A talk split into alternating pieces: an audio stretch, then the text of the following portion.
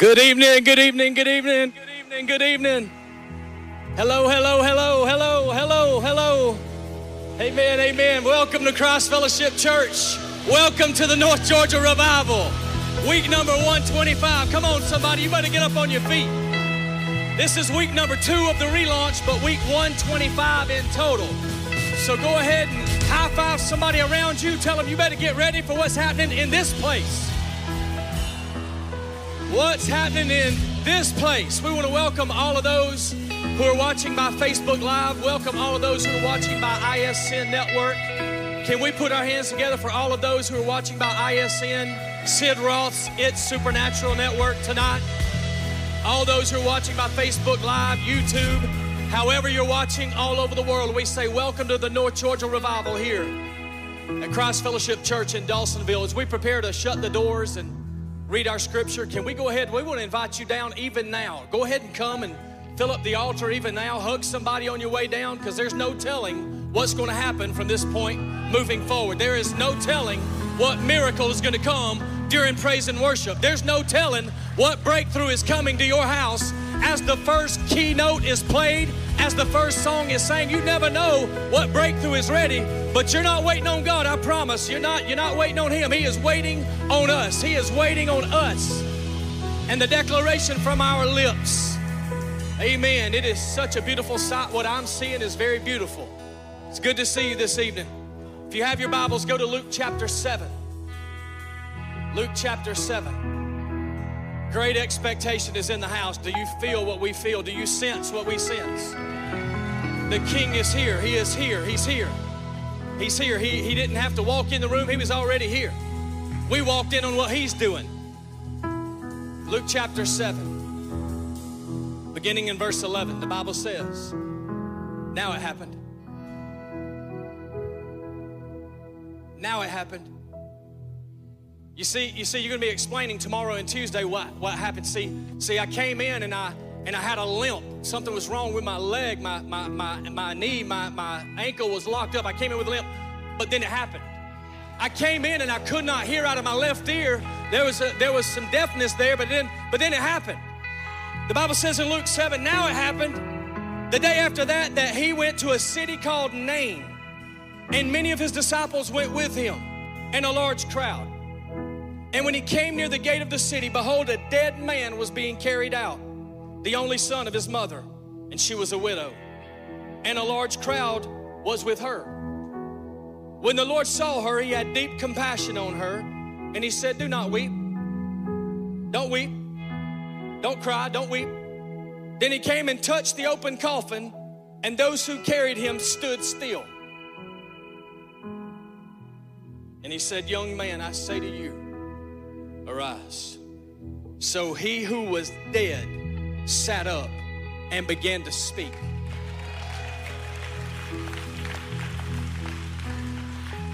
Some of us came in carrying dead things. Some of us came in and we didn't realize it, but we, we came in with coffins coffins of complacency, coffins of chaos, coffins of compromise. There's all kind of coffins we carried in. But I got good news for you. You came through and there was the funeral procession, but all of a sudden, Jesus just touches the coffin and that dead thing on the inside of you begins to leap. That dead thing on the inside of you comes back to life. That dead thing on the inside of you back home is getting resurrected tonight because Jesus is here and He wants to touch you. He wants to touch you. He wants to touch you in the Middle East. He wants to touch you in Los Angeles, California. He wants to touch you in Chicago. He wants to touch you all over the land. He wants to move and touch dead things.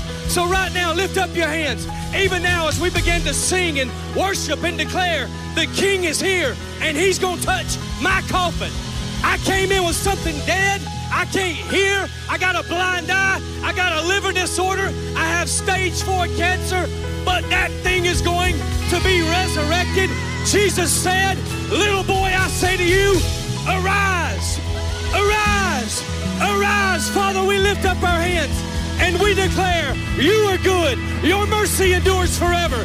And tonight, dead things come back to life. In Jesus' name.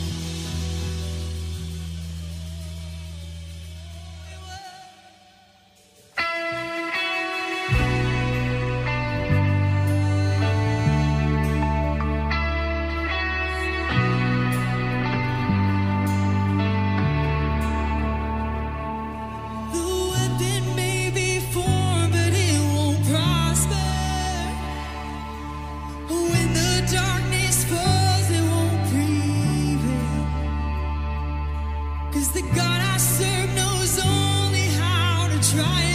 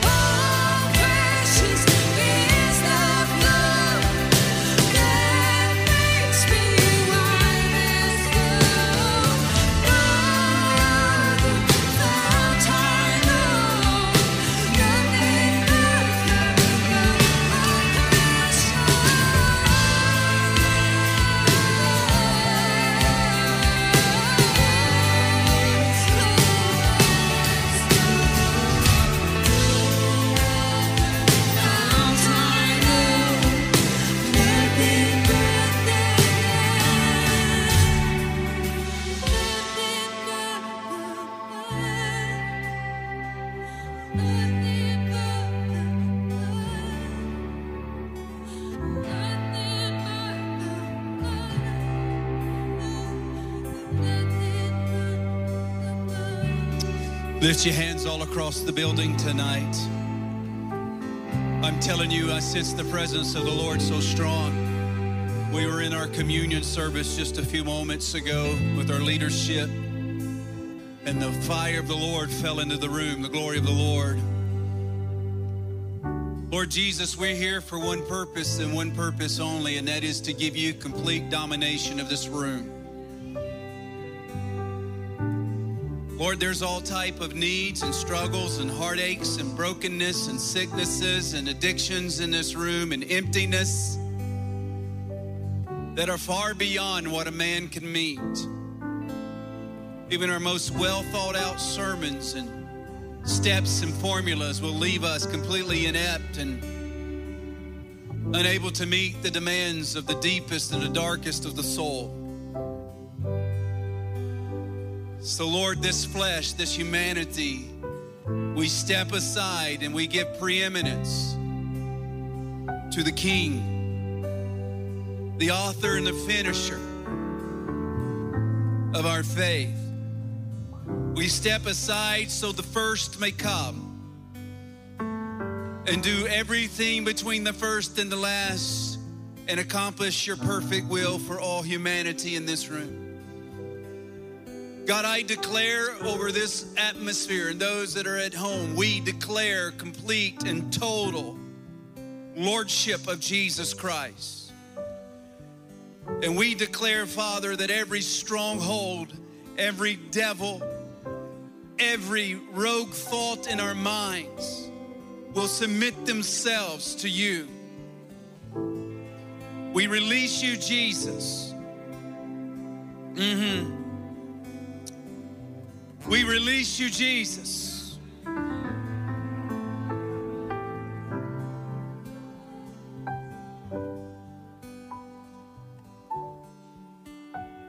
want us to go into that song a few moments ago that we did in the room, and I want us to transition from the amen to, ho- to holy. Can we do that? While we were in the communion room just a moment ago, we were singing that Amen, Amen, Amen, and the Lord said, change it to holy, holy, holy.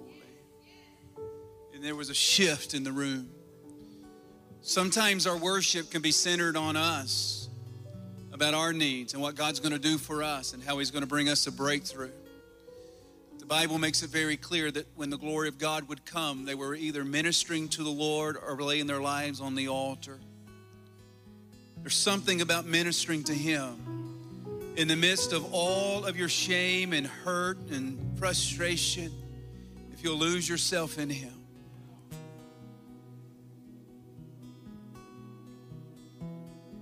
So, here, let's sing this to the Lord. Come on, let's turn the lights down just a little bit. Oh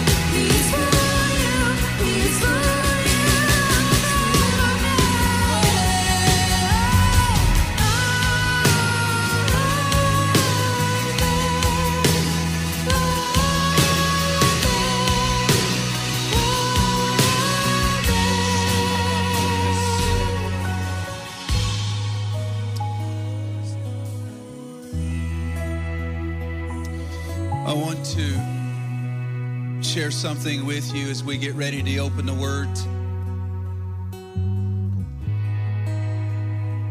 This past Tuesday and Wednesday, we were in Martinsville, Indiana. I'm going to show you some pictures, maybe a little bit disturbing. I want you to turn the lights down a little bit if you can so our screens will show up.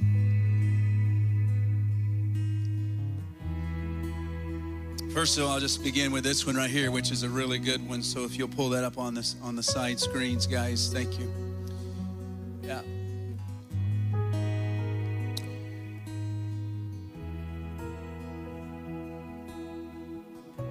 That one. Am I controlling this? Bring me the four up, please. Just the four up on the, the side screens. That's okay, Daniel. Just bring me up the four pictures, please.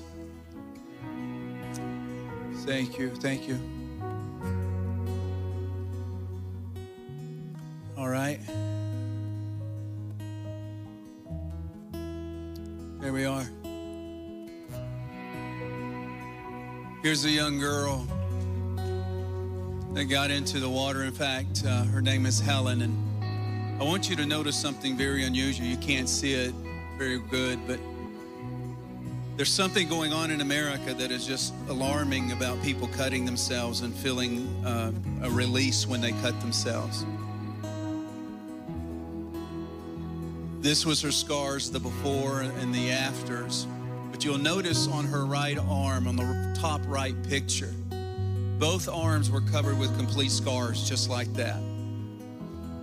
We began to anoint her with oil and we began to baptize her. She began to weep and fall under conviction and repent for the way that she had believed a lie, that she was unworthy, and that she felt like she needed to harm herself. The scars on her right arm, which are to your left in the top right corner, disappeared about 40%. They were not all gone. But I witnessed with my own eyes the top right picture, her left arm, all of her scars 100% disappeared right in front of us.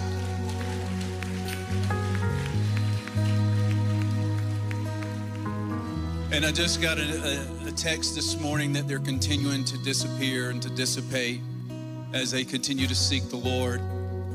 This is multiple times that we have seen miracles of scars disappearing. I don't know why one arm disappeared as far as the scars and the other one didn't. It's not for me to figure out at all. Uh, we just rejoice at what we did receive, and uh, we thank God for that. Amen. Is that not powerful? Is that not powerful? Well, praise the Lord. Greet somebody around you, shake their hand if you would, please. Love on one another for the next few moments.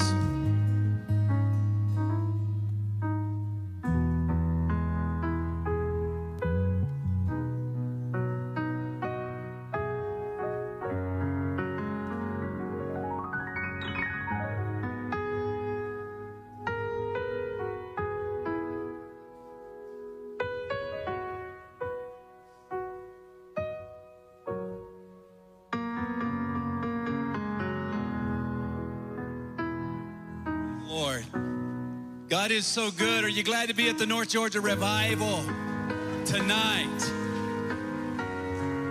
Come on, are you glad to be at the North Georgia Revival tonight? Well, we're just thrilled to see you here. And uh, we had such a powerful worship service and encounter this morning here at uh, Christ Fellowship Church. It was the Canal Ministry Training Center graduation. And I'm telling you, I'm telling you, we graduated over 100, I think literally over 170 students online, on demand, as well here on campus today. So let's rejoice at that. Put your hands together. Wow. Praise God, praise God. I have a few announcements that I need to make to you. Number one is, Number one is that, uh, October, excuse me, August the 8th, August the 8th, David Hogan's going to be here with us. August the 8th, David Hogan will be here at our men's conference. You're not going to want to miss this at all. So, all men, make sure that you sign up. You can go to cfchurch.tv and register. Get your men here, pastors and leaders, get them here for that Saturday. Then he'll be ministering Sunday morning here at Christ Fellowship. Also, Sunday night at the revival and then a special service on Monday night for two hours. It will be a teaching session right here for our Caneo Ministry Training Center. Uh, it'll be a public class. All of you that can come, uh, make sure you're here. And that is on Monday. So that's the 8th, 9th, and 10th. And then September 14th and 15th, our North Georgia Revival Leaders and Pastors Conference. I want you guys to know that that is available for registration today. Uh, for the next two weeks, I believe it is, the next two weeks, maybe a little bit longer, but two weeks, we're extending, uh, I should say, we're having the discount of literally 30% registration fee on that. So uh, if you register four people, the fifth person comes free. So if you are a pastor, staff members, if you work in any capacity in the church, if you're an usher on the worship team, make sure you're a part of this. John Kilpatrick will be here with us. Praise God. David Giamona. It's going to be remarkable. So please put that on your calendar as well. All right, let's stand to our feet, receive our offering tonight. I am thrilled to be able to encourage you today to give. What an incredible group of people tonight. Look around. This is phenomenal. I mean, this is COVID. Imagine what if we didn't have COVID going on. Amen. Wow. Praise his holy name. You don't want to miss next Sunday night either because uh, Pastor Robbie Mathis from Freedom Tabernacle will be preaching. Wow. The dude is a walking Bible. Is a walking Bible. Every time he preaches, he weeps, he cries, he dances, he shouts, he runs, he does all of that, and the glory of God falls in the building. I want you to do something for me. I want you to help us. I want you to help us host the presence of the Lord with a very generous offering tonight. I'm telling you, I was saying to my people this morning, wherever the glory of the Lord is, there are blessings. There are blessings. Uh, we have tremendous expenses every Sunday night as we host the revival. We doubled our security capacity. Uh, we are literally meeting needs throughout the community the best that we can. We're here all the time. We're baptizing people through the week when they need it. Just please help us host His presence well. So please give a generous offering if you could. Those that are at home, you can give online. You can text to give. So if everybody did something tonight, it would make a tremendous difference. I'm talking about a tremendous difference if you would help us tonight. So we're going to do that. I am so honored to have in the building tonight also a lead pastor from Stuart, Virginia. Pastor David and Pastor Deborah Coleman. I want to ask them to come very quickly right up here. Would you make them feel welcome from Stuart, Virginia? And I want you, I want you guys just to, to listen to just a brief story of, of what's happened in Stuart with you guys, how the North Georgia Revival has impacted the, uh, the community of Stuart, Virginia. Bishop, you were scheduled to go and preach up there, so it's going to come you had to come down here to hear him. I know it. And so that will be re- reconnected. But uh, Pastor David, just take a moment and tell us what's going on in Stuart, Virginia with uh, the baptisms and the move of God that's happening up there. Amen. Uh, I know that just just telling Todd before we came, we just set our baptism pool back up. We set it up outside, and so we're looking forward to that. Praise God, It'll be happening on the I think next week when we after we get back. But just to give a little quick uh, praise report, I know last year that when we came down, we were both baptized in the water. And uh, in pastoring, you get kind of weary, you get kind of tired. But I remember that after we left that night, we sit down, we talked to Todd, and right over here, and uh, just the Spirit of the Lord was just moving, and and he looked at us, and we just looked at him and said, "You're coming to Stuart, aren't you?" And he said, "Yes, we are." And so, uh, you know, the presence of the Lord was there. We were just weeping and crying and uh, because we just got refreshed in the power of the Lord and in His presence, and we went back to our church. And one of the things that was so awe-striking to me is because I really love prayer meetings, and our church is a praying church. But I loved what I felt when I came that morning because we came to early morning prayer meeting, and so just the presence of the Lord that was here. But when we went back, my entire church saw the difference that was in us. And, uh, you know, so we were just, yeah, let's give the Lord a praise offering for that. Praise God. And God's presence has been so powerful and so strong. And then all of a sudden, you know, we were just coasting along and doing good, had lots of plans, and COVID hit. And I believe that's a devil. but God's greater than COVID. And somebody say amen. I hate to say that name, but uh, you know, uh, uh, God has been good, and things. We're just looking forward to seeing what the Lord is going to do. Because I'm going to tell you, uh, you can encounter God in the water. It's like I told my people before Todd came. I said, you know, it's not about that water; it's about who you encounter in the water. And so we had an encounter with with God, with the Holy Spirit, and uh, things have never been the same since then. We're looking for better things to come. Amen. And we've came again tonight for refreshing. And I think about COVID and I think about that name Corona. There's not but one crown, and that's Jesus' crown. That's the Corona that I'm focused on. And Lance, we're going to get you back. Where you're going to redeem it. We know. We know you're coming. But we came all the way to here. No, not really. We came to be refreshed because we need it again. This man had accurate words of wisdom and knowledge over David and myself. And uh, we came with my son tonight and some friends and uh, from Stuart, Virginia. And we are just honored to be here, Todd and Karen and Lance. Thank you so much. And thank you, Jesus. Amen. Amen. Thank you so much. God bless.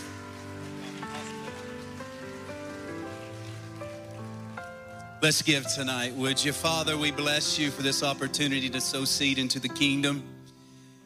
Lord, we thank you that our partners that are online, that are going to be participating in this extended moment of worship, of giving and sacrificing so your work can go on. We bless every giver tonight. We celebrate them. Now, Lord, press down, shaken together. May it run back all over them, overwhelm them. May man put it right back into their lives. We love you and bless you in Jesus' name. Amen. Just remain standing as we receive the offering. I'm going to introduce my friend and get him to preach. I love Bishop Lance Johnson. He was here on a Saturday night when the presence of God came on February the 10th. He was here Sunday morning, February the 11th, and said, Bishop, can you stay over and preach on a Sunday night? And it was February the 11th, 2018, when the glory of God fell in this room. And Pastor, I just want you to know how much the North Georgia Revival loves you, how much we celebrate you, honor you, and recognize you and your wonderful wife, Lisa, uh, Lisa and uh, the powerful church, Relevate Church in Ranger, Georgia. I want you to take your liberty tonight. Promise me one thing obey the Holy Ghost. Just obey what Jesus says. We're going to have two altar calls today. One, we're going to be releasing people to be baptized as soon as Bishop is through preaching, and then the altar is going to be open for us to pray and to lay hands on anybody and everybody that needs prayer tonight. So uh, please stay around for that. God's going to meet you right where you are. Put your hands together and help me welcome Pastor Lance Johnson from Relevate Church, Ranger, Georgia. Come on, y'all give the Lord some praise tonight. Come on, you can do better than that. Give him some real praise tonight. Don't you know he inhabits your praises? Come on, listen, not just another church thing. Come on, get your voice up tonight. God, we thank you tonight. You are our refuge and our strength and our strong tower, Lord. We give you praise for who you are tonight, God. We praise you. You've been our deliverer, our healer tonight. You're the restorer of the family, God. We give you praise. We give you glory and honor. Amen. Praise God. Well, I'm excited to be back at the North Georgia Revival, excited to be ministering tonight this word. I feel a shaking in the atmosphere. Anybody feel that? I feel a holy rumble in the atmosphere tonight. I believe God's going to do some things tonight supernaturally. I believe some people are going to be set free tonight. Some shackles and chains are going to fall to the ground. I believe tonight some cancer is going to dissipate and go away tonight. I believe some marriages are coming to this altar tonight to be healed in the name of Jesus. I believe people from around the world are going to receive the goodness of what God intends to do in their life. Amen. I believe some folks going to quit running from God tonight and they're going to run to God tonight. Some folks been hiding their gifting and calling. They're about to come out of their shell tonight. Amen. Come on, God's going to do some great exploits, and I'm glad that you're here to share this moment with us tonight. And I'm just so excited to uh, uh, to be a part of what God is doing in this hour. A lot of people have a lot of questions about what are going on all of the difficulties and the challenges, but I want you to know this is the church's finest hour. This is the greatest opportunity that we have ever known. as a body of believers to rise in this moment. Not by our own strength, not by our own abilities, not by all of our protocol, but rise in the power of the Lord God Almighty that lives on the inside of us. It's time for the church to rise in power and authority, to recognize who lives and abides in us, the one that dwells on the inside of us. The same resurrection power that raised Christ from the dead lives and abides on the inside of every one of us as believers. And it's time that we release that. Our nation needs a move of God. We don't just need another political uh, uh, uh, agenda. We need a move of God, church. We don't have political problems. We don't have race problems in America. I'm going to say it. I'm saying it all the time. We don't have a race problem. We don't have a drug problem. Come on, are y'all hearing what I'm saying? We don't have a political problem. We've got a sin problem.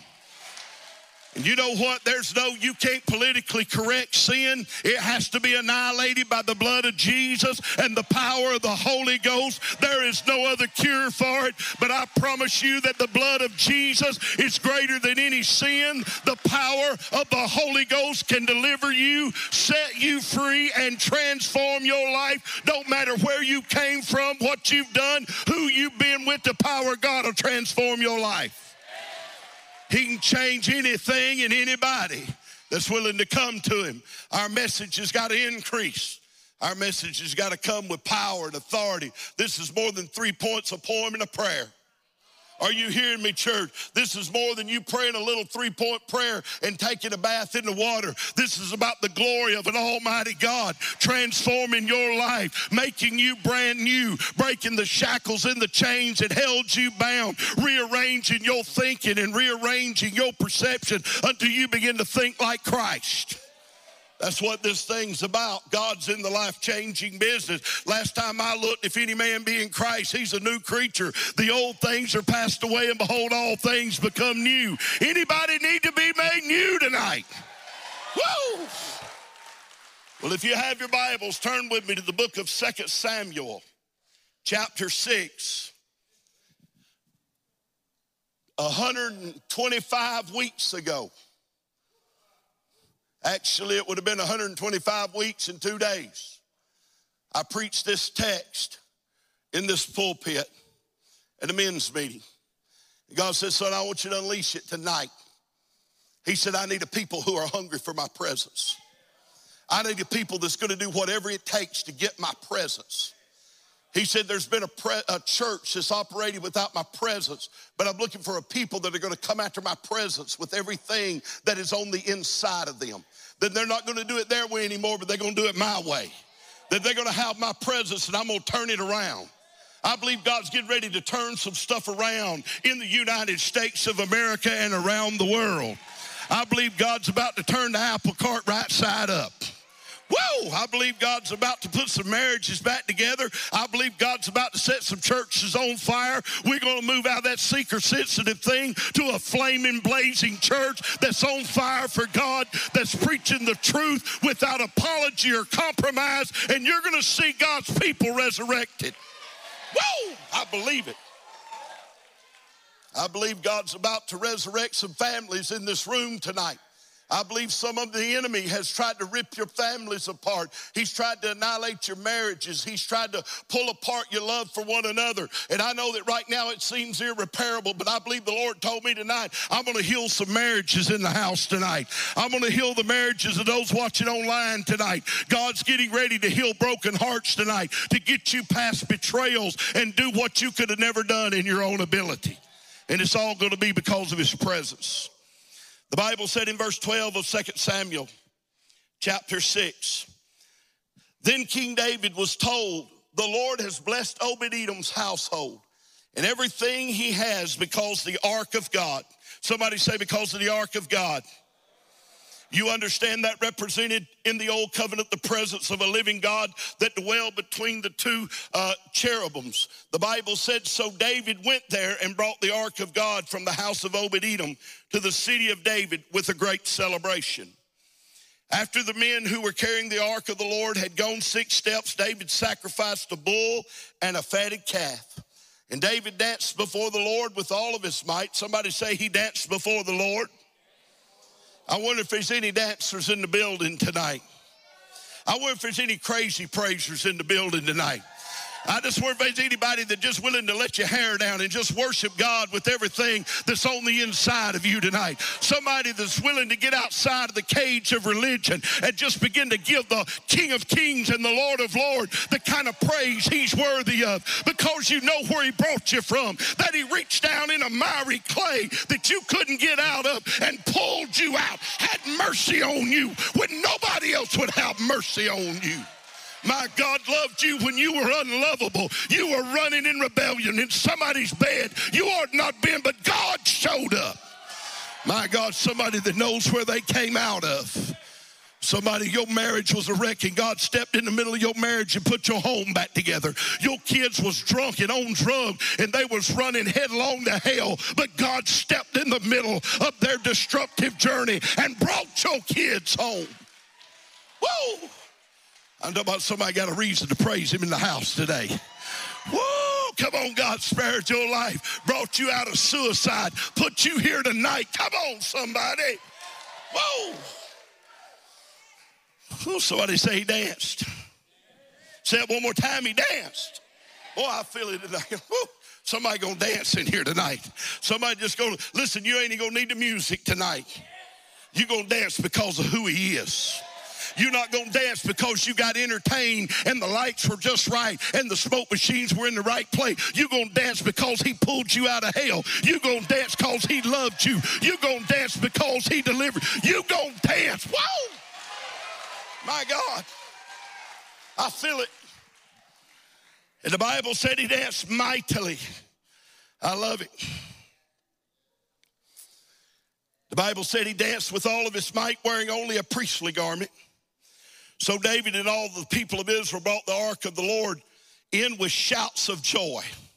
And they blowed the ram's horns. But the ark of the Lord entered into the city of David. Now watch this. Michal, the daughter of Saul, looked down upon the wit, uh, looked down from her window. And when she saw King David leaping and dancing before the Lord, she was filled with contempt for him.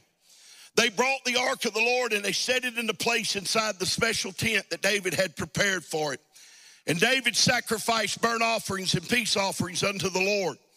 And when he and when he had finished the sacrifices, David blessed the people in the name of the Lord of heaven's armies. And he gave every Israelite man and woman in the crowd a loaf of bread, a cake of dates, and a cake of raisins. Then all of the people returned to their homes. And when David returned home to bless his own family, Michal, the daughter of Saul, came out to him. Now, watch this to meet him and said in disgust, How distinguished the king of Israel looked today, shamelessly exposing himself to the servant girls like any vulgar person might do. And David retorted to Michal, I was dancing before the Lord who chose me above your father and all of the fam and all of his family. He appointed me as the leader of Israel, the people of the Lord, so that I so so I celebrate before the Lord. Yes, I'm willing to look even more foolish than this, even to be humiliated in my own eyes. Woo. But those servant girls you mentioned will indeed think that I am distinguished. So Michal, the daughter of Saul, remained childless throughout her entire life. Father, tonight I ask you, wreck this place. Just show up. Show your glory, Lord. God, just do what you do till every person's healed, till every shackle is broken, till every broken heart is healed, till every blind eye is open, God. Father, that every person watching online, God, is set free. That God, the addicts, God, those that are bound, those that are depressed, those that have anxiety, God, do what you do till they are set free and healed. In Jesus' name, amen and amen. This was David's second attempt to bring the presence of God back to, to Israel.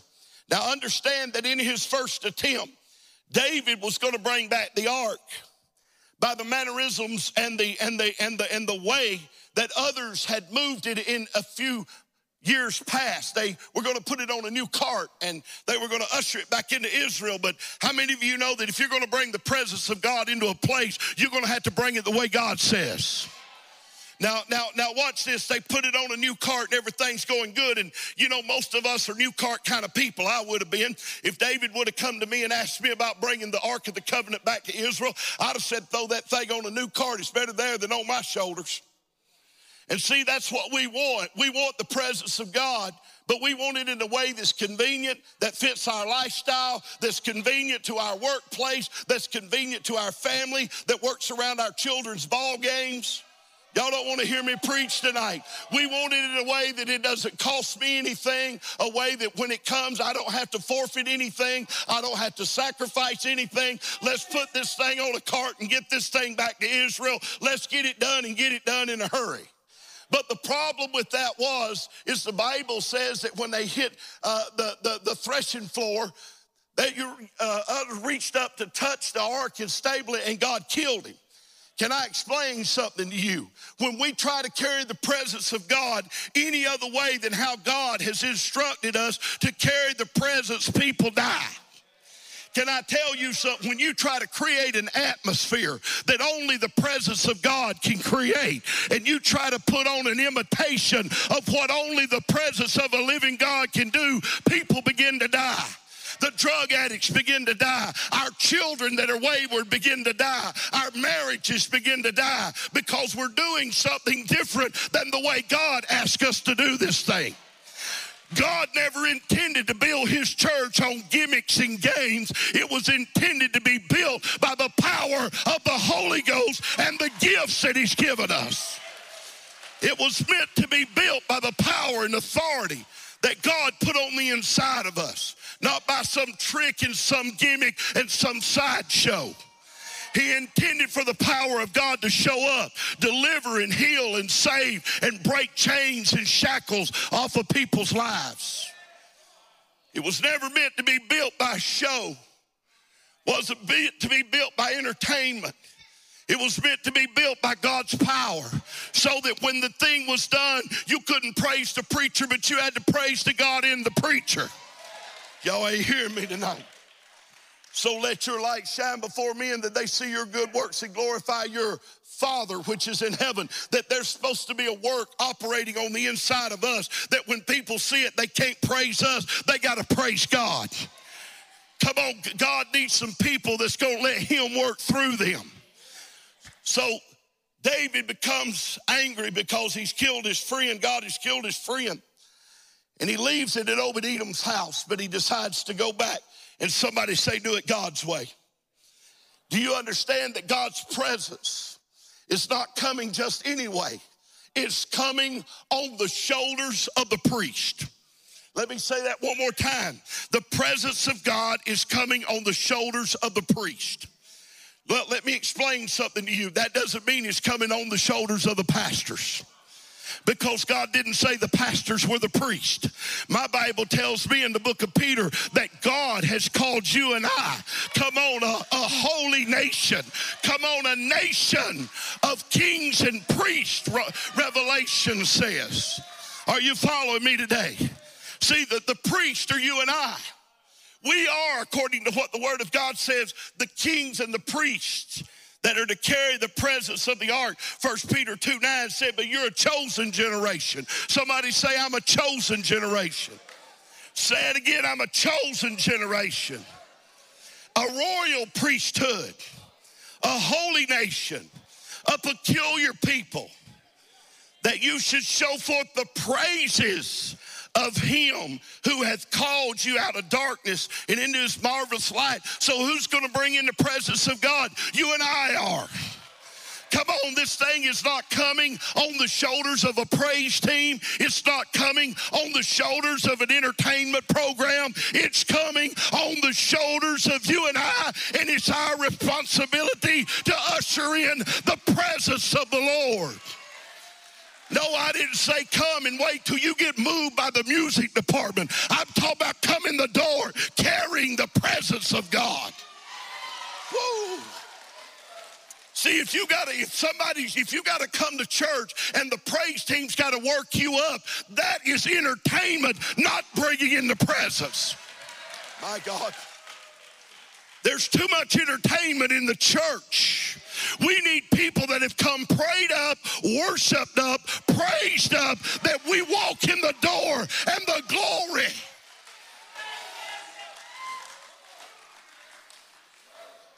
I didn't come to revival, I came to be the revival. I didn't come for the awakening, I came to be the awakening because I've been shut up in a prayer closet, got my praise on. Hear me preach. I've been in the prayer closet with my hands lifted, praying in tongues. See, before I ever got here, I done had church in the car. You, y'all ain't hearing me preach. See, there was a glory cloud when I opened the door. That has highly influenced me. See, y'all don't understand. I was a drug runner and a drug addict before I got saved. In any uh, given time that you would open the door of one of my cars, there would a cloud hit you. But it was not a cloud of glory. It would have been a cloud of something that made you awful high. But can I tell you, when you open my car door now, you're going to experience another kind of cloud. You're going to experience a cloud that'll take you higher than anything in the world. My God, there is no high like the Most High.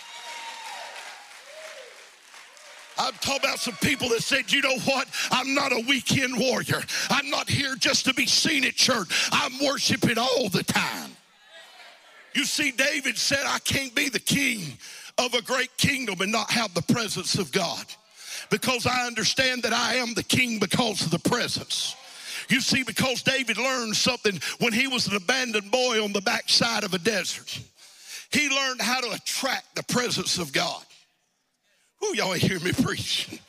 He learned how to attract the presence of God. He learned how on the backside of a desert to get back there and begin to sing melody to God. He didn't have to have a band, a choir. He just began to talk to him. The Lord is my shepherd. I shall not want. The Lord leadeth me beside the still waters. And when he got in the presence of God, he found out he could kill some bears and some lions.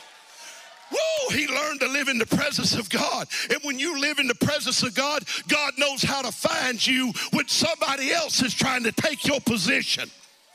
Oh, you didn't hear me preach. God knows how to find you because he knows your address. Your address is not 251 US Highway 411. Your address is your praise. God said, I know exactly where David's at. And when they got ready to anoint a king, God said, Wait a minute, is there not another? God said, I know where the address of my boy is. Go get him. He's on the backside of a desert. I've been there many times. Somebody say, In his presence, I find my purpose. Woo, y'all ain't hearing me preach. You see, you've been looking for your purpose, but your purpose is found in the present. That's why you got a bunch of spectators in the church instead of participators because they hadn't been in the presence of God to find their purpose. They've been waiting on a man to validate them when God's been wanting to validate them. Whoa, you've been waiting on a piece of paper from an institution. God said, I want to put my hand on you. My God, I want to ordain you. I want to call you. I want to put purpose in your heart. Whoa. What God calls you to do, you won't burn out doing it. I'm going to say that one more time. What God calls you to do, you won't burn out doing it. He said, My yoke is easy and my burden's light. The promise is most of us found a purpose in a church, and we should have got our purpose from God. Mm. See, I love, I love the church. I'm a pastor. But let me tell you what I want in my church.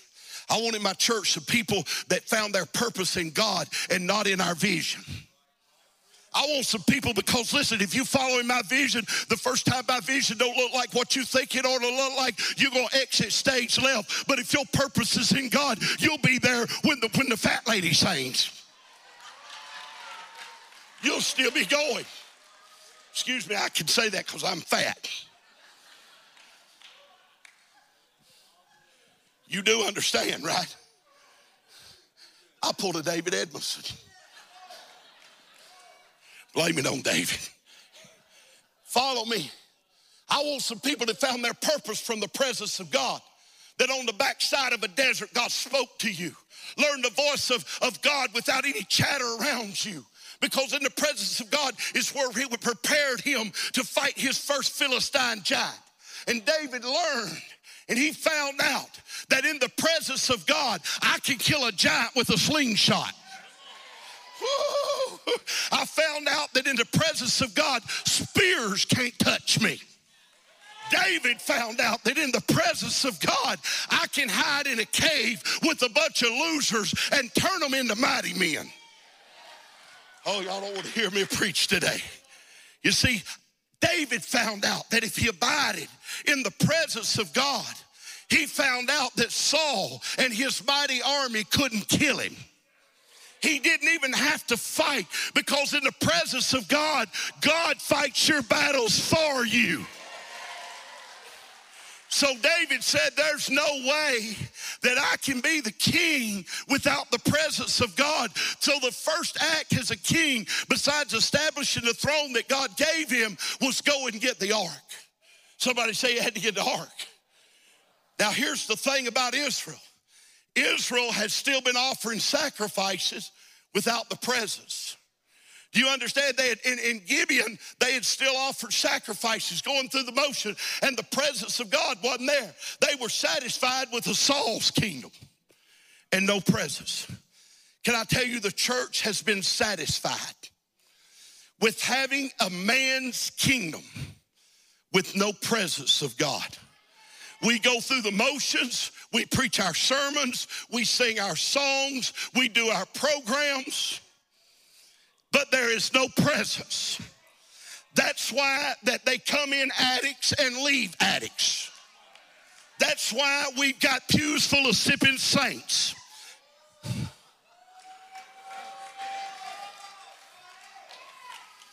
That's why we don't have people getting delivered and healed and marriage getting restored. That's why we got to have more divorce recovery classes than we do marriage classes. Y'all don't want to hear me preach tonight because we're no different than the world. We just got different programs. And that's why we got people that's been that that that, that has to come and confess, "Hi, I'm Lance Johnson. I'm a drug addict." And they're always wondering, if that thing's gonna catch up with them next week. I'm gonna park right there. We gonna stay a while. They gonna always, when they get married and they go to their the spouse, their wife's always wondering, I wonder if he's gonna go back to drinking again. I wonder if he's gonna be an addict again. And they live in fear. They can't plan. They can't prepare for a life of freedom and liberty because they're always wondering, is it gonna happen again? Always wondering, is she going to cheat on me? Always wondering, is, is she going to cheat on me like she cheated on the one that she left me for? Because we have church without the presence. Because we have religious institutions that make sacrifices, but there's no presence there. That's why we got people that are praying sinners' prayers, but there is no regeneration. That's why salvation doesn't mean anything to the average Christian because to them all it was was they prayed a three point prayer and they got a bath. And there's no transformation. But you got to understand when the presence of God shows up. Let me tell you, addicts aren't addicts anymore. Child molesters are not child molesters anymore. Murderers are not murderers anymore. Liars are not liars anymore. Cheaters are not cheaters anymore. For he who the Son sets free is free indeed.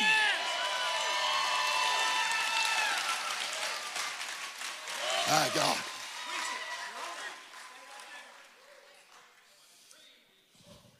What happened to the power of rebirth? What happened to the power that gets a four, a four day old dead man out of a grave? Well, that was Jesus, Pastor. Well, we don't have the presence, and that's why you got a bunch of non Bible reading preachers. Because my Bible tells me that the same works he did shall I do in greater because he goes to the Father. My Bible didn't tell me I'm supposed to move from, from raising the dead healing the sick to entertaining the saints. My Bible tells me that I'm to walk even as he walked. I want to know where the power's at. If you find me a church where the presence is at, I'll show you a church where the power's at. I'll show you a church where marriages are getting healed, where drug addicts are getting set free, where alcoholics are getting delivered from their bondages. I will show you a church where depression is fleeing and sick bodies are being healed. Somebody say, Give me his presence. See, David knew how to get his presence.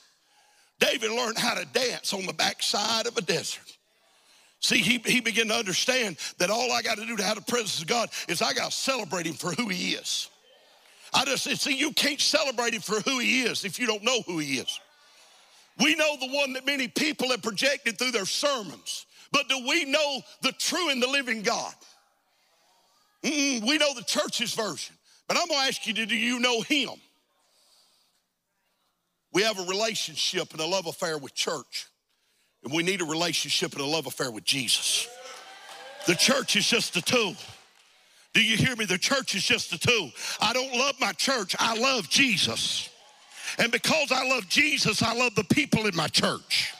Institutions are institutions, but God made you and He made you special because you're His temple.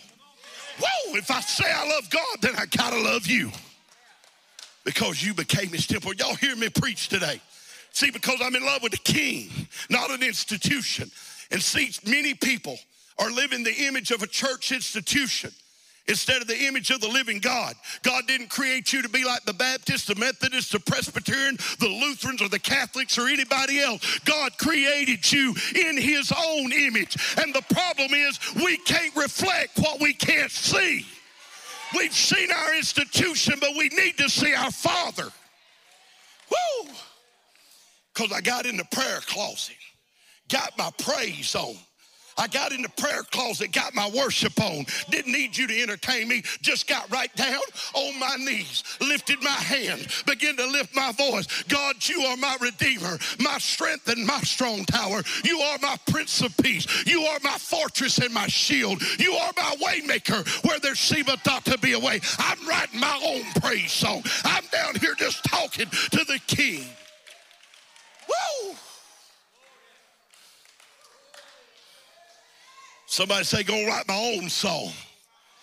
Yeah, you were my deliverer because you showed up in the club that night, God. I thank you that you delivered me right out of the club. I thank you, God, that you broke the bondages off my life. I thank you, God, that you drove the demons out of my life. I thank you that you've been my provider. Lord, I worship you. You've been the healer and the counselor of my marriage. Woo! Come on, got a love song of praise. David found out in the presence of God, demons fled. All he had to do was strum that harp a few times, and Saul's demon had to go. See, David learned about the presence of God. That in the presence of God, miracles start happening. Where is, where is the church's ministry of casting out demons? My worship ought to make them get unnerved. My praise ought to cause the demons to start trembling. Y'all not hearing me preach tonight. I see people wrestle with devils for 30 minutes at a time. I see you ought to shut up, holler, and just start praising. Sometimes it ain't the hollering that scares the devil. It's the presence that comes from our praise. Can I tell you something? The enemy doesn't fear people. He fears the God in people. He is not intimidated by your screaming. He is intimidated by the presence of the Holy God that lives on the inside of you. The one who on the cross at Calvary made an open spectacle out of him. Oh, it got quiet in here. Can I tell you, you can't have a deliverance ministry till you got a praise ministry. because I found out that people that praise him walk in his presence. Let me tell you, people that praise him are fertile people. And people that despise radical praisers, guess what they are? They're barren. They're barren. They don't produce. And I'm not talking about children. I'm talking about produce other Christians. That's why all we do is swapping church members with people. You get in the presence of God, you'll be a soul winning church. By God. You'll start having folks come from, from the outside saying, Y'all folks cast out demons. Can I get saved here? Come on, your drug dealer down the street, go walk up in your church and say, I heard I could get delivered here. Because there's an anointing that transforms life. I'm going to say this in closing. I'm going to say this.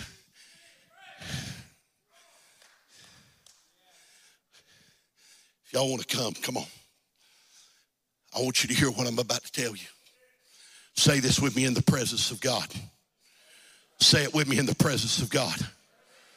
How did David get the presence of God? He started praising him. Let me tell you, let me tell you, you don't believe you say that's old covenant preacher. Let me show you about a man named Paul and a man named Silas. They were beaten nearly to death. They're tied up in shackles and chains and laying in their own blood. They're in bondage in the inner cell of the prison. This is new covenant, baby. They born again, Holy Ghost filled. They tied up in the prison, waiting on the gallows in the morning. They gonna execute them and cut their head off. Paul begins to sing hymns and melody to God in his heart. He began to praise him right there in the middle of his pain. Hallelujah, God. You are faithful. I don't know, he might have sung Amazing Grace, but all I know is he started praising God. And when he started praising God, God walked in that prison and sat down. My God. Chains started shaking. Chains started breaking. Y'all don't want to hear me preach. Prison doors started opening. Woo! The, the, the, the, the, the jailman was outside about to fall on a sword and kill himself. See, because when you start praising him, God gonna show up in your house. God gonna show up in your marriage. God gonna show up in your children's life. God gonna show up in your living room. God's gonna show up in your church because you got some crazy praise. I'm gonna go a step further. I'm sorry. Help me. Pray for me. I gotta tell you about a woman who was a notorious sinner. She was a, she was, excuse me, can I say whore?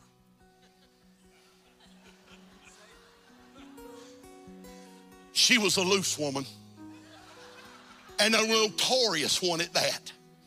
We would have called her a prostitute in our day. She was a lady of the night. And she was a notorious sinner, so notorious that the, that the, that the religious man of that day, whose house she broke into, by the way, she was not invited. She just heard Jesus was there.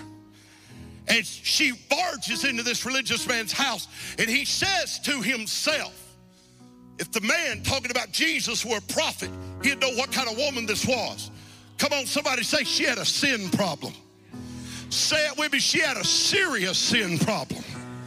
A woman with a serious sin problem runs into a religious man's house, falls down at the feet of Jesus, nose to toe right there where the toe jam is. You do understand that they did not wash feet in the Bible for religious purposes. They did it because they had done walked through some camel poo. Don't look at me that way. They'd done been walking through all kind of feces and dirt and crime, and they didn't have nothing on but a pair of sandals. Y'all don't want to hear me.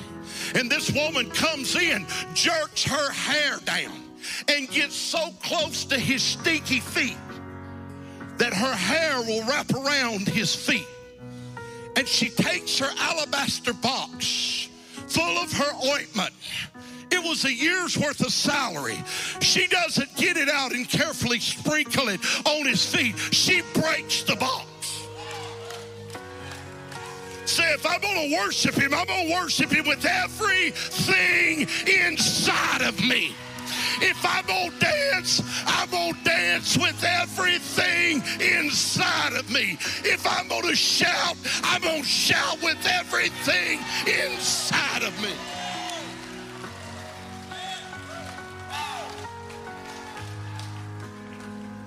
I don't care if you think that I'm I'm I'm undistinguished or not.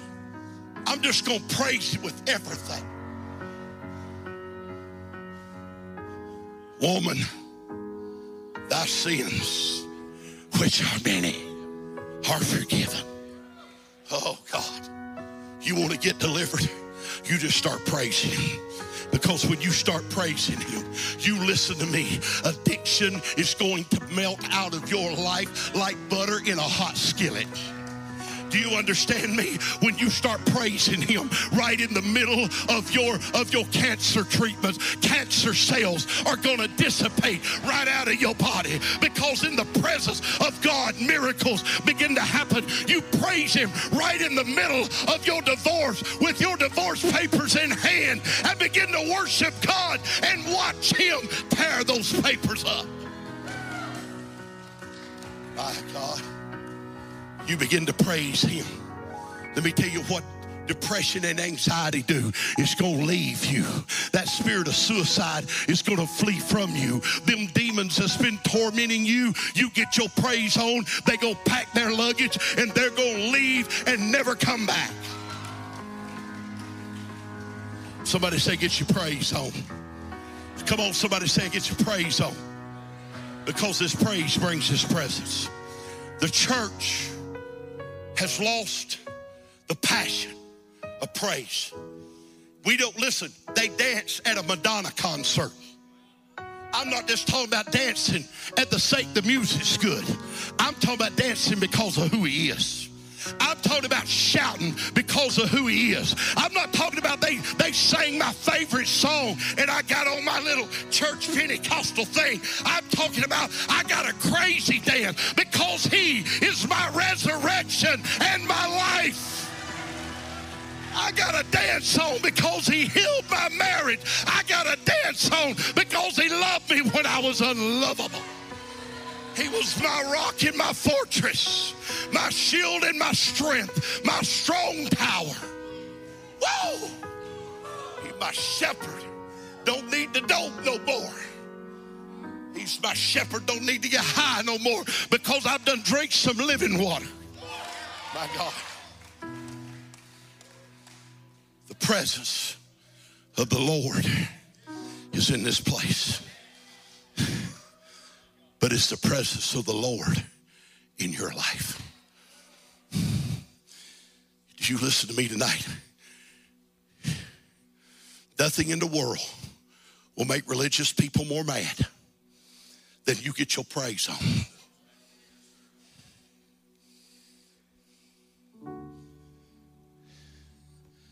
Let me just tell you this while you're standing. Go ahead and stand with me all over the house. I want to, I got, I got to tell you this story. And I promise you it won't be long. But you need to hear this. I was just a young drug addict, alcoholic, got saved, radically saved. Went into a traditional institutional church, got the left foot of fellowship pretty quick. I quit before they throwed me out, if you don't know the truth. I got my tent out. I went and put it up across from the biggest bar in our county put it right up in the middle of the most redneck, mm-hmm, most honky tonk place I could find, where I knew there was drugs, drunkenness, sexual immorality, and adultery. And I put it up right across the road and I started preaching. This is the God's truth. When we put the tent stakes in the ground, we put it on cut, cut slate. I beat, I beat tent stakes in the ground till my hands poured blood.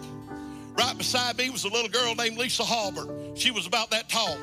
She had another sledgehammer. She was pounding tent stakes. See, anybody and everybody that would help, we just went and preached Jesus to the ones that nobody else wanted. I just quit my church and I told them at the end of that tent meeting, all them people got saved. They were coming. I don't know how they, but they got saved. They stacked up, lined up on Saturday night. I said, I'm gonna have church in here in the morning. We're gonna start a church. I want to be a part of it. Show up eight, uh, 11 o'clock Sunday morning, we're going to have church right here. We're going to start a church. That's what we did. We started a church. We moved in a basement. We had a few services. We bought some land, got a double wide trailer.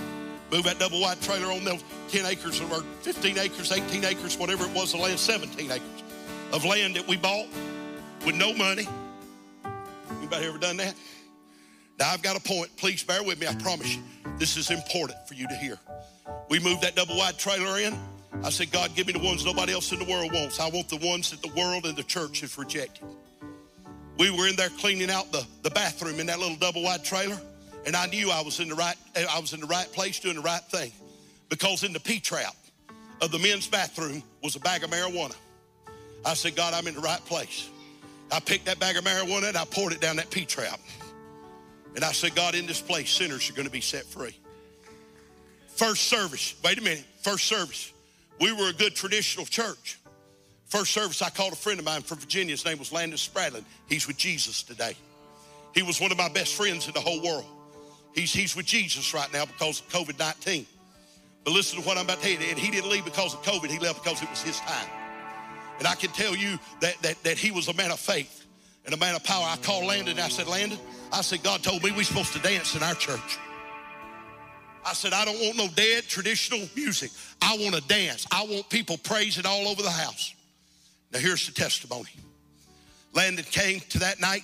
All we had was a keyboard. He programmed that keyboard. He got back there to playing, trying to get everybody up. Praise the Lord. Would not a soul nowhere. He he programmed to hit that key on that keyboard, got out from behind that thing and started dancing all over the front of the church. I didn't have but about eight families, and five of them got up and walked out. God sat down in that little double wide trailer with a little country boy preacher. Didn't know nothing, didn't know church, didn't know church protocol. People started coming from everywhere. The greeters were two bikers, beards down to here and hair down to here. You think I'm lying? I'm telling you the truth. People started getting saved. People started jumping the interstate fences, trying to get to the building because they couldn't find it from the interstate and they started climbing over fences. People started coming. People would get there and get under conviction, and it was wild. I mean, it was rocking wild. People dancing, worshiping God, place full of drug addicts been set free. People come out of homosexuality. People coming out of all kind of, of sexual immorality. They're getting saved everywhere because people's praising God radically everywhere. We're giving three and four altar calls every church service. Y'all, y'all not hearing me preach. That thing grew and grew and grew till we had churches all over North Georgia in the United States, churches all over Ghana, West Africa, Nigeria. God just moved supernaturally because people got saved. Until people started going, we don't need all that dancing. We're running people off. Y'all are just a little too crazy need to tone it down just a little bit, Pastor. If you would just calm down that one crazy lady, you know, the one that waves the flags and runs up and down the altar. If you would just calm it down just a little bit, that maybe my friends might come and stay. Let me tell you what you do when you start despising the praisers. You become barren and lives stop being changed.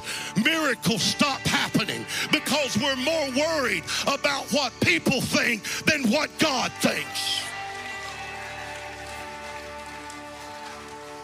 Give me a praise in church. Give me somebody that knows what it's like to throw your hands up in the air when the music's bad, when it's not going well. Get your dance on just because.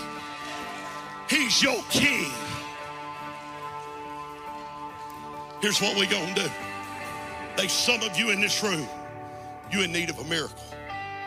Some of you came through these doors. Your marriage needs healing. God needs to change everything in your life. Let me explain something to you. In that in that pool right there. In that pool right there. Let me tell you what's going to happen tonight you go get your praise on. Not because your marriage is perfect, because your life is perfect, but because the God you're seeking is perfect.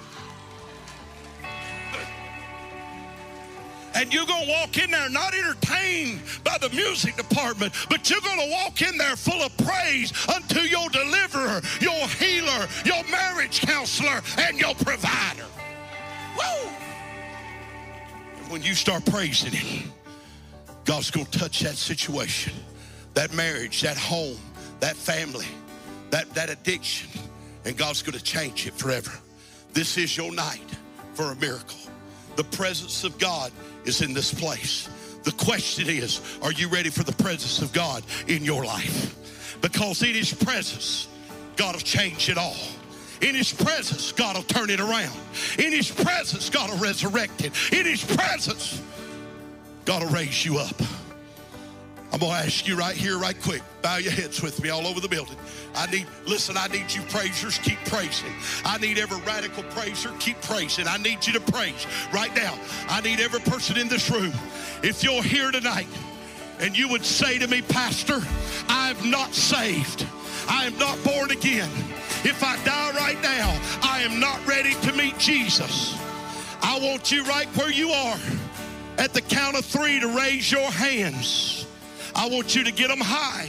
I don't want you to listen. I don't want you to be ashamed. I don't want you to be afraid. I don't want you to be intimidated. If you're here today and you're ready to be born again, raise those hands. One, two, three. Raise them high. Raise them high. Raise them high.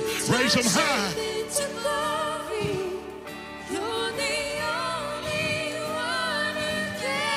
Yes, Lord. Woo. You turn graves into gardens. You turn bones into armies. Yes, He does. You turn seas into highways.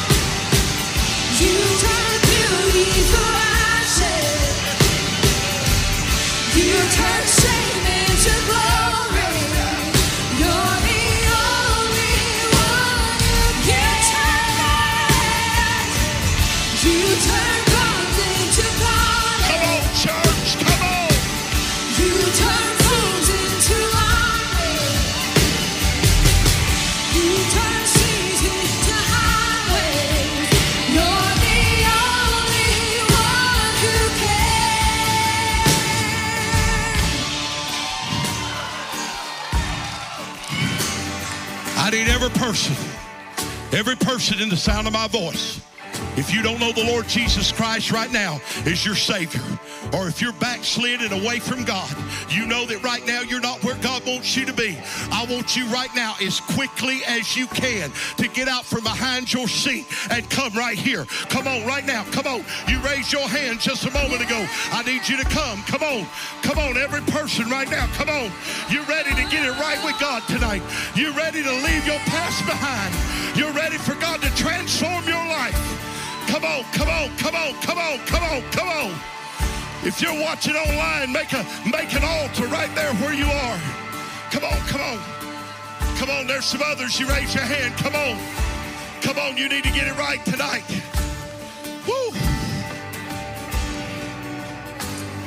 Can I get some of our altar team? Come on, brother.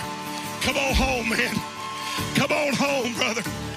Come on home. There's others. You need to come on right now. I know it in my heart of hearts. Some of you need to let go of it. Come on. Woo.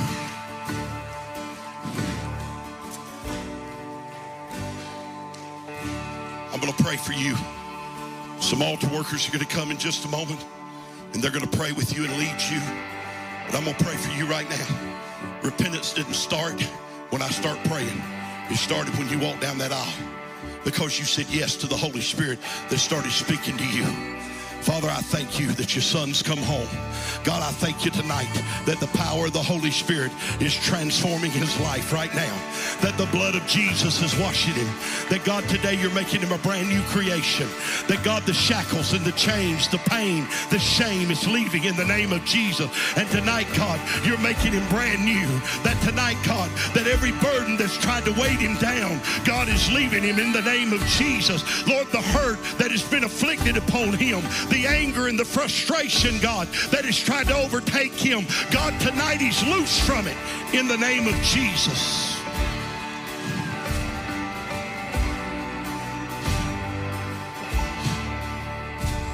Father, tonight your daughter's coming home to your arms. God, tonight, Father, you're washing her and bathing her in the blood of your son tonight. That God, that all the guilt, all the pain, all the shame, God, is being removed right now. And God, that the power of the Holy Ghost, God, is beginning the transformation. God, that you're regenerating and recreating, God, that you're giving her and transforming her mind to she has the mind of Christ, God.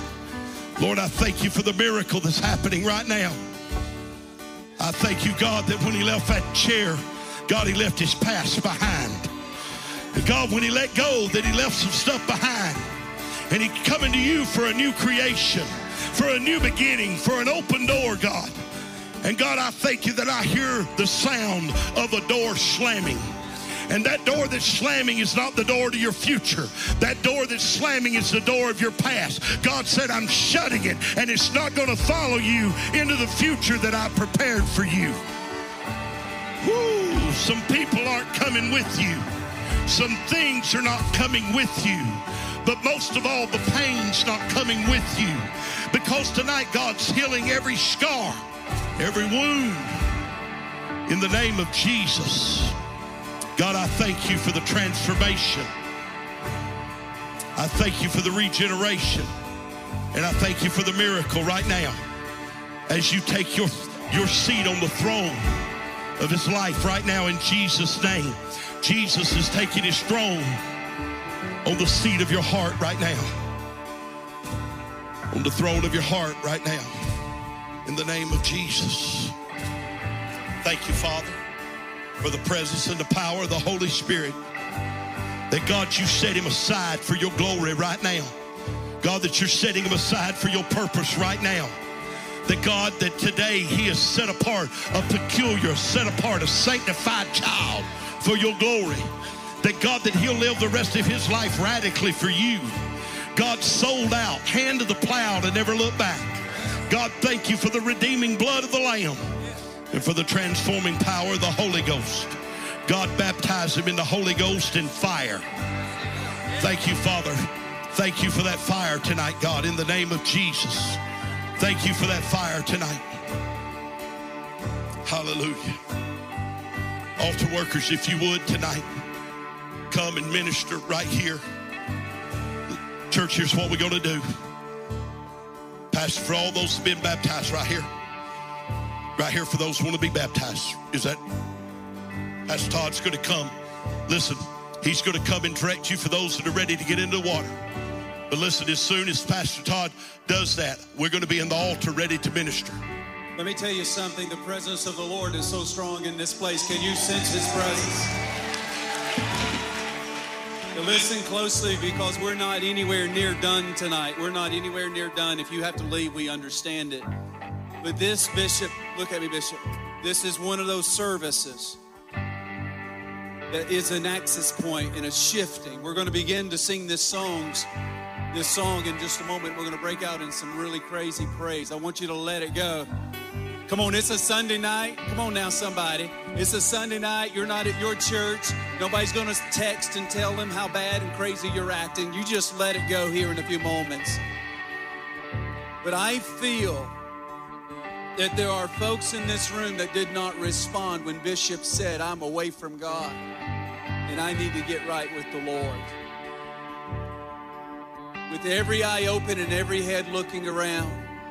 If that is you tonight, I'm gonna, you've been saying, Lord, if they'll give me one more opportunity, one more opportunity, one more chance. I really feel this spinning in my spirit that there are few others, many others that need to come. Guys, this is the time that the church gets right, is moments like this. This is where everything changes in your world. And so, if this is you, if this is that moment that you said, you know what, I'm not completely right with God, but I want to get right with God, I'm going to count to three, and I want you to, I want you to come, and then, but before you do that, I want you to lift up your hands as high as you can, because I want to see it. If you're here and say, Todd, I'm that person. I'm that person. I said, God, if they'll do it one more time, I'd go. One, two, three. Lift your hand. I want to see anybody in the room. Anybody in the room. Anybody in the room. Anybody in the room. Anybody in the room. Any, I see it. I see it. I see it. I see it. I see it. Now, what I want you to do, I want you to have boldness right now. If you can't do it in front of a church people, there's no way you're going to do it in front of your school, in front of your classmates, in front of the office. I'm going to ask you to get down here as quickly as you can right now. Come on, church. Let's do right, right there, right there, right there, right there. Come on now. Come on, right here, right now. Right now. You've been away from God. This is your moment. This is your season. Come on, this is your mo- this is your time right here, right now, right now, right now. Yeah. All right, all of those that are waiting to be baptized, letter A's, here's what I need you to do. We're going to come up, I believe it is right over here, Joseph. If you're letter A, I'm going to ask you to come as quickly as you can up this up these steps.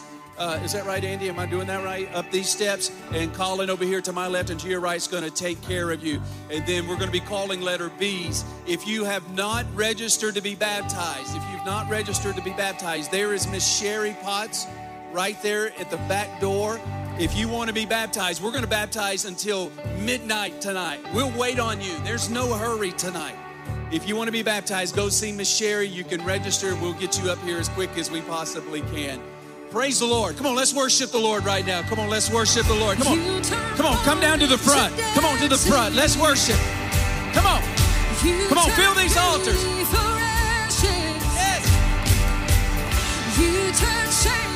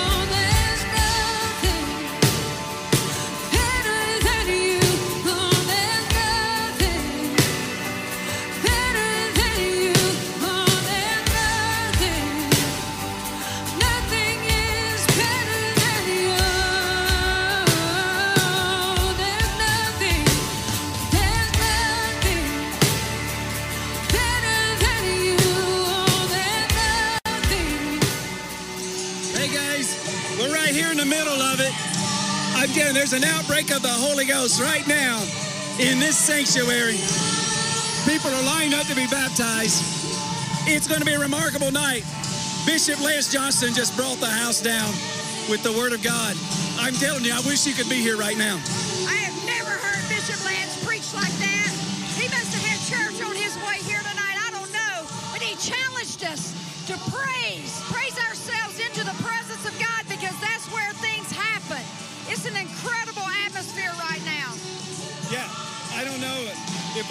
This type of atmosphere in such a long, long time. It's always been good. The glory of God has been here.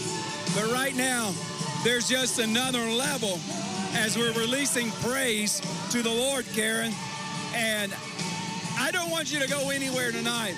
Stay tuned in because you're going to see the fire of God in the water. I'm telling you, we're going to give you testimonies and some interviews in just a few moments. Amazing. It's hard to put into words what's happening, but you can just get a good indication. Just look around. Back behind us, we're getting ready for baptism. But I'm telling you, people are pressing in. It is a different atmosphere here in Dawsonville. If you have not been, come and join us. But you know what? It, it can go through this television screen. It can go right into your living room. You just need to reach out and just join us this way. If you can't join us in person, join us this way. The Lord wants to touch you tonight. He is here. Yeah, we're not going to talk much longer because we just want you to be enraptured by the worship tonight.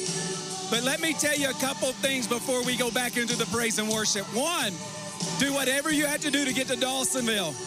I know the COVID thing, it seems to be spiking, but there is a move of God that is happening. We can no longer shut down churches that are the hope of the world. We've got to come out and preach the full kingdom of the gospel. Come to Dawsonville. Our hotels fill up every weekend. People that are here from all over the country. Make your plans to get here. I promise you, Jesus will meet you in worship, in the preaching, and also in the water. So do that. August the 8th is a great weekend. 8th, 9th, and 10th. David Hogan's going to be here. You don't want to miss that. Men's conference, register. Register for the men's conference at cfchurch.tv. And then our pastors and leaders conference. John Kilpatrick, Karen, David Giamona. You don't want to miss this at all. Register at cfchurch.tv. Karen, the atmosphere is dynamic. It's unbelievable. People are pressing in, they're seeking the Lord. They know that praise is the way into the presence. I mean, it's happening here. I don't know what else to say. You know, let's just enjoy the worship. That's what we're going to do. We're just going to tell our people back in the studio that we're just going to, you and I are going to sign off. Let's just enjoy the worship. God bless you. We love you. Look forward to seeing you in Dawsonville. Come on, let the Spirit of the Lord fill your living room. Let Him touch you. Come on, get up on your feet. He's turning graves into gardens. Let Him minister to you. In your praise, your healing will come. His presence will fill the room. Come on, trust Him. Do something you've never done before. Lift your hands, tap your feet, begin to jump, dance, twirl around. Do like David did. It'll grab the attention of the Lord. Come on, worship Him. God bless you. We love you. You turn